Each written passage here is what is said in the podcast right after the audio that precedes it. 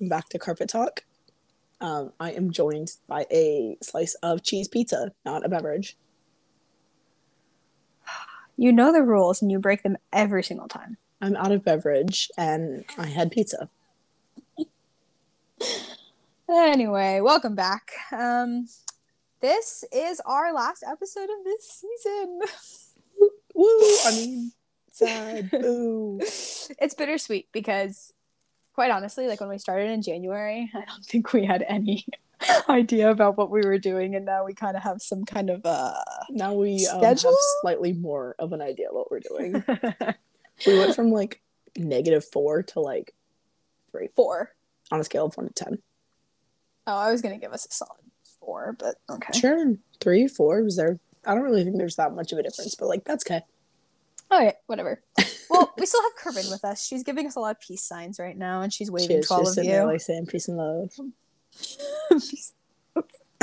Corinne, this is a fun fact about Corinne. She just found out that she shouldn't brush her curly hair. She just found out that she has curly hair. That's not false. Um, So I get to teach her all about what to do with it. I'm excited. oh, she's claiming it's wavy, not curly. Corinne, when you have literal corkscrews in on your head, that is a curl. Corinne, Mm, I can literally no, her see some hair of is them. wavy. Whatever, whatever. Her hair is wavy. From one straight hair girl to two curly hair girls. Whatever. All right, today's Anyway. episode. Today's episode is like a long awaited one. It's something we have tried for several Can we times. just give the really quick story? Please it's do. Please give the Okay. backstory. Guys, last semester I had an absolute like worst day ever when my computer decided not to work right before finals and all of my finals were going to be online. And so I had to drive to the Apple store and buy a new computer and it was horrendous.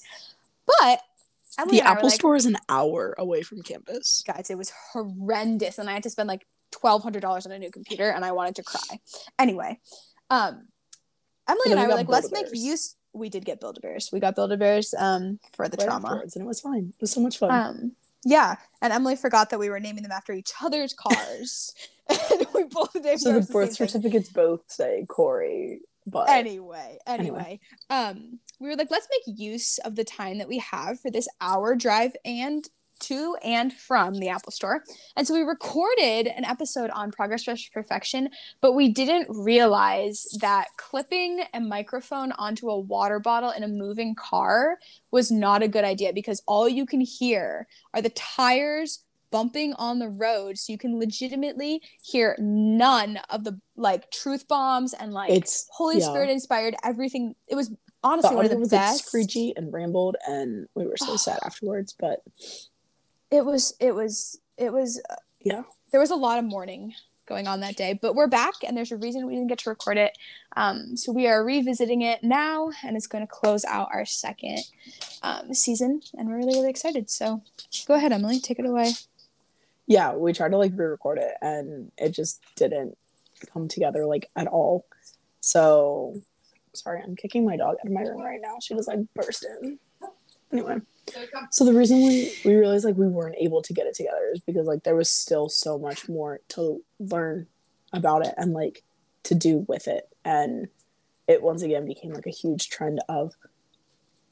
It once again became like a huge trend of um, our summer and all of that. So Yeah. Um, I think one of the things that Emily and I like our friendship. I can hear dog feet. It's so funny, guys. oh my she smelled the pizza and came running in. I'm so sorry. um, something Emily and I talk about a lot um, is this idea of perfectionism. Um, and speaking from one perfectionist to a semi perfectionist, it really isn't a very Christian thing to do. Um, it's not a very Catholic thing to do. And it really does lead us into just a lot of lies about ourselves and lies about our lives um, that shouldn't be there in the first place. And you would think, right? First thing I asked Emily when we recorded this episode a few months ago was, how do you reconcile the idea of being perfect, like your Heavenly Father is perfect, and not actually being able to be perfect as a human being? Um, and so I'm going to ask you the same question again, then, because I thought your explanation was really, really good. And I think that that's a good starting point for this episode. It's definitely changed over the last couple of months. Um, the answer that I gave way back then was like speaking from this place of um, a wisdom I wanted to have versus I think an ex- like a, a developed experience that I've since had, where it said that like our Christ's call for us to be perfect is an invitation to be like God. Um, it's an invitation to be the true image and likeness of God that we were created to be.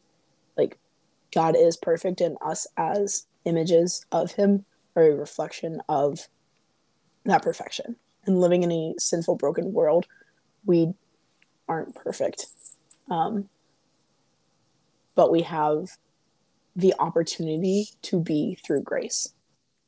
That this invitation and this call to be perfect, like God is, reminds us that heaven is real and that we are able to be like God one day. Um, I think our walk towards heaven is a perfection of ourselves along the way, but it takes the progression to get to the perfection.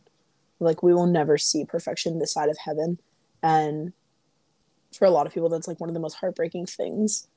But it's like when you understand what heaven is and when you understand what it is that we're striving towards, it puts everything in place. And like it's not a pressure on us to be perfect, but it's an invitation to the truth, beauty, goodness that we will behold one day in the perfection of heaven. Like when he says, Be perfect as your heavenly father is perfect, it's a call to, you know, reflect the goodness of God, but it's a call to heaven. It's an invitation into heaven. Yeah, that was really good. Matured a lot. I'm proud of you. Thank you. It's character um, development. yeah. Um, in the last few months since failing this episode, um, I my perfectionist complex has definitely been called out. Um, I don't know if Emily would call herself a perfectionist the way we know I very much am. I am like literally I'm a nut job sometimes. I think everybody um, has a streak of it in them. Like we all have that streak yeah. of perfectionism and it's just a warpedness of the call to holiness. Right, right. Um yeah, I can tell you for a fact that my um, my streak of perfectionism definitely comes in when it comes to my work and um, my day to day activities. Like I just, you know, I have a way of wanting to do something and I have a striving for doing it as well as I can. And in that, I rely on myself too much. Mm-hmm. And this summer, I'm gonna go back to the priest um, that's at my parish because he has literally just called. Like sometimes I feel like he writes homilies just to call me out. Um, I'm gonna be really honest. Uh, he talks about virtue all the time. I know I've mentioned that a few times. Um, but I was recently just talking to him and he was telling me, he was like, Kaylee, the reason that the virtues are so important and the reason that the church fo- focuses on the virtues, right? It's because here on earth, like you have the ability to grow in virtue, but you also have the ability to grow in vice. Once you have died, like those are fixed and there's nothing you can do to increase or decrease them. Um, and the amount of virtue that you have perfected in yourself to your human ability the amount of time you have put in to you know cultivating a virtue having a virtue be a part of your life um, that will be reflected in heaven. And some of us will be more glorified in heaven than others. And it's not going to be a competition. It's not going to mm. be me looking at you and being like wow you shine brighter than i am because we're all going to be filled to the capacity that we can be filled. Um, and he always uses the analogy of a balloon, right? Like when you blow a balloon up, it gets bigger and bigger, and that's the amount of grace that your life can hold. Mm-hmm. Um, and it's God blowing that grace into you, but it's you being willing to hold the grace and sustain the grace. And he was telling me, he was like, you know, because I, I I mentioned my perfectionist complex, and he was like, we all have one. We're supposed to have one we're supposed to want perfection because the things that our souls were made for are perfect things the mm-hmm. virtues are perfect things meekness you know charity hope faith like those are perfect things um, and our human brokenness makes it so that we can't have them fully until we are in heaven um, but the, the the fact that we are human means that we can grow in them. There's not an animal on the face of this planet that can grow in the virtue of hope because he ha- doesn't have the intellect. He doesn't have the will that we do. Um, and so when I asked him about that that verse in scriptures, he was saying like that is Jesus calling us out and saying like you can be like your heavenly mm-hmm. Father. Like you have the ability to be perfected in certain things as long as you you allow grace into your life to have those virtues to have um, those vices removed from you and that changed my perspective of what a perfectionist means you know virtue being the the extent to which humans can be perfect then sure like a perfectionist complex a healthy one can exist. But when our focus is on me me me me me right? Like how can i do this? How can i instead of saying like jesus where are you calling me to go? Like jesus where are you asking me to decrease and you to increase? Um, yeah. Yeah i think it i like how you started talking about like it, the the self-dependence and the self-reliance that a perfectionist is it's like it's everything falls on me to make this right to make this perfect. Um and there's a difference between like understanding the perfection that we are made for and striving for that because that is the christian life. That is a good thing. Um that's beautiful that we are made for perfect things. And so we have this you know natural inclination towards them. That's good.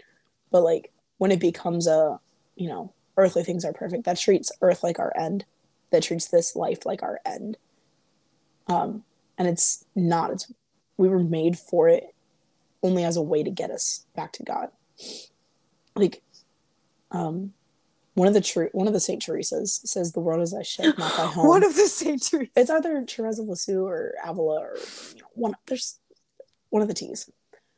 Um, okay. like the world is our ship, not our home, and so like it's good, but it doesn't need to be perfect. We have this like need to want to make everything perfect, but like it it only needs to get us to heaven. Um, and so like we were talking about how like this this faithfulness and like perfectionist are not compatible things um but it's like it's it's only because it's a contradictory thing to be like striving for the perfection of um perfection according to our own standards versus perfection according to god's standards um and like you can't be striving for sainthood and striving for excellence and virtue and all these holy things while still um holding on to our own idea of them and our own idea of the way that things ought to be because that puts us in God's seat. Yeah, I um I think this summer has been a big shift for me. I don't think I've ever asked the Lord to show me his contemplative side, right? Like the side of him that he had in the garden and the kind of time he spent when he was by himself. But that was just an invitation this summer to like start praying with the Lord in his contemplative side. And I've realized how much um, emphasis we have put on the exterior and how much we've forgotten the interior. Mm. Um, and it, just in that kind of shift of speaking to the Lord, not so much of things that how they look exteriorly, but how they look interiorly has changed the way I think my life has been lived in the last few months. Because if we think about it like our body is a reflection of our soul right? Like our body mm-hmm. is the perfect image of what our soul looks like here on earth. It's going to look very different in heaven because it's going to be how it's meant to be.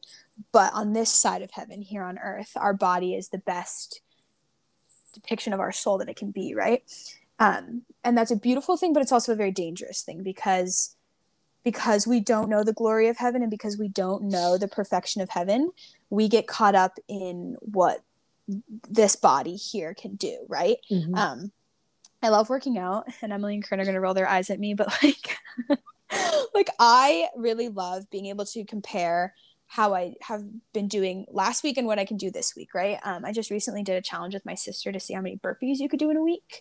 If you're really honest, I was only at like 15 when we started, and now I'm at like 35. So that makes me really happy. But in reflecting with my sister about that and kind of like talking to her about the like exterior that we were having, I was wondering like what was the interior disposition of that, right?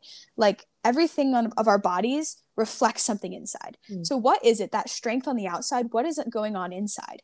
Um, and I couldn't really get anything. I was like, as many burpees as I can do, like what is going to be good on my insides because you know I can do 35 burpees. Um, and that really was a question that kind of struck me of like all these things that we're doing exteriorly if they're not mirroring something on the inside are they really worth it like if i'm trying to perfect the way you know i drive is that reflecting anything on the inside and if i'm trying to perfect um, you know a grade i get on a test is that reflecting anything on the inside sure there's there's importance to driving well and testing well um, but if i'm putting my value if i'm putting my um, my worth in those things of exterior looks that don't reflect anything of my interior, I'm getting stuck in a perfectionism that is toxic and I'm getting mm-hmm. stuck in a perfectionism that's keeping me from mm-hmm. the perfectionism that has meaning, has purpose, has a driving force behind it rather than just these, you know, fleeting things that when the time comes and my, you know, like my judgment day comes, everything I've done is going to be put before the Lord, right? And if all these things that I perfected on earth, on my exterior, are going to be presented to Him, those are going to be the things that fall away. And if those mm-hmm. outweigh the things that I perfected on my interior life, that's going to be the worst. Yeah. If it's not for the perfection, like the virtuous perfection of ourselves, it's just, it's out of a spirit of competitiveness. And it's literally just trying to prove that we're better than the people around us. And it's not for the actual increase of you know one's own skill or virtue or strength or excellence it's literally just trying to prove that like oh i'm better than you or i deserve a i deserve a place in this because i can do this like right and i think jesus shut that down so fast in the, in the scriptures you know when the uh, i can't remember what two disciples are they're, they're like we want to be on your right oh, hand oh, yeah, yeah. he was like broski do you really and he's like yeah, if you want to be up here with me, you can, but like you have to drink the cup that I'm going to drink. Yeah. And um, it's drinking the cup that Christ drank that leads us to the perfection of self. It's right. it's letting our letting the Lord lead us to um like the ultimate point of surrender because that's the that's the ultimate display of excellence and virtue is a heart united to God's. And Christ shows us that in the garden. He says, Not my will, but yours be done. Like that's the cup that he drank. That's the cup that led him to the cross. And that's what he invites us to drink so that we might be perfect as our Heavenly Father is perfect, so that we can sit at his right hand, one one on the right, one on the left, whatever. Like so that we can sit with him. Um, like we have to walk the way in order to um, I don't know, make it. Yeah. Well, on our podcast about complacency, it's kind of interesting to think um, that you can be a perfectionist and be complacent. I think that that's just it sounds like a contradiction, but it, it's not. It's not really. Um, mm-hmm. And so, what would you say to the person who's stuck in the complacency of perfection? Um, so you would think it's a good thing, right? To try to be perfect and yeah. try to be good at everything that you do. Um, I would say, like, think, in, finish what you're saying. Um, I kind of. Oh, um, oh shoot, go ahead. I no. lost my train. I would say, like, in all things, that when it's rightly balanced, it can be a good thing. Um, the desire for goodness and the desire to be good, the desire to be perfect, usually comes out of a place of I want to take care of the people around me, or I want to do good. Um, for those around me and that comes from me being the best that i can be. Like our perfectionism usually comes from a good place. Um, it's just our intentions need to be checked. Um, the ways in which we carry out our ways of perfecting ourselves need to be checked if it's at the expense of someone else or something else like it's probably not a good thing it's when you have the good intention of i want to be excellent for the sake of God or for the sake of people around me or for the sake of bringing good, like that's that's a wonderful thing. But when it involves like climbing the ladder and tramping on as many people as it takes to get to the top, like that obviously ain't it. Um, yeah, and I would even add to that in saying that if the things that I'm trying to be perfect in don't remind me of Jesus, mm-hmm. if the things I'm trying to have in my life and do well in my life don't mirror Jesus and don't remind me of him, they're not worthy of being a part of my life because most likely there's a warped sense of something there and that's not going to lead me to heaven and like we said earlier like to be perfect like our heavenly father is perfect means we're striving for heaven we're striving for that place that he has prepared for us. And if that if in what we're doing we aren't reminded that we have a place in heaven that perfection complex is probably leading us the wrong way. Absolutely. We need to be like the virtuous person is somewhere in between a realist and that they see the truth of things. They see the reality of things. They see that christ has prepared a place for them. And that means it's a gift. That means it doesn't need to be earned or strived for or fought for that the lord will give us everything that's meant to be ours and then you also have to have the perfectionist streak in you of the striving for more the wanting to be better um, for the sake of the kingdom so, so once again just get to know jesus christ and literally if people would just pray the way, the truth, and the life really right. has a way of changing your life. Yeah. I think it's settling down and realizing that not everything falls on you, but things require cooperation. Like grace is real, grace is sufficient. Jesus Christ gives everything that we need to be what he has made us to be, to be what he is inviting us to be. We just need to respond to it in the way that he wants us to and not in the way that we think we should.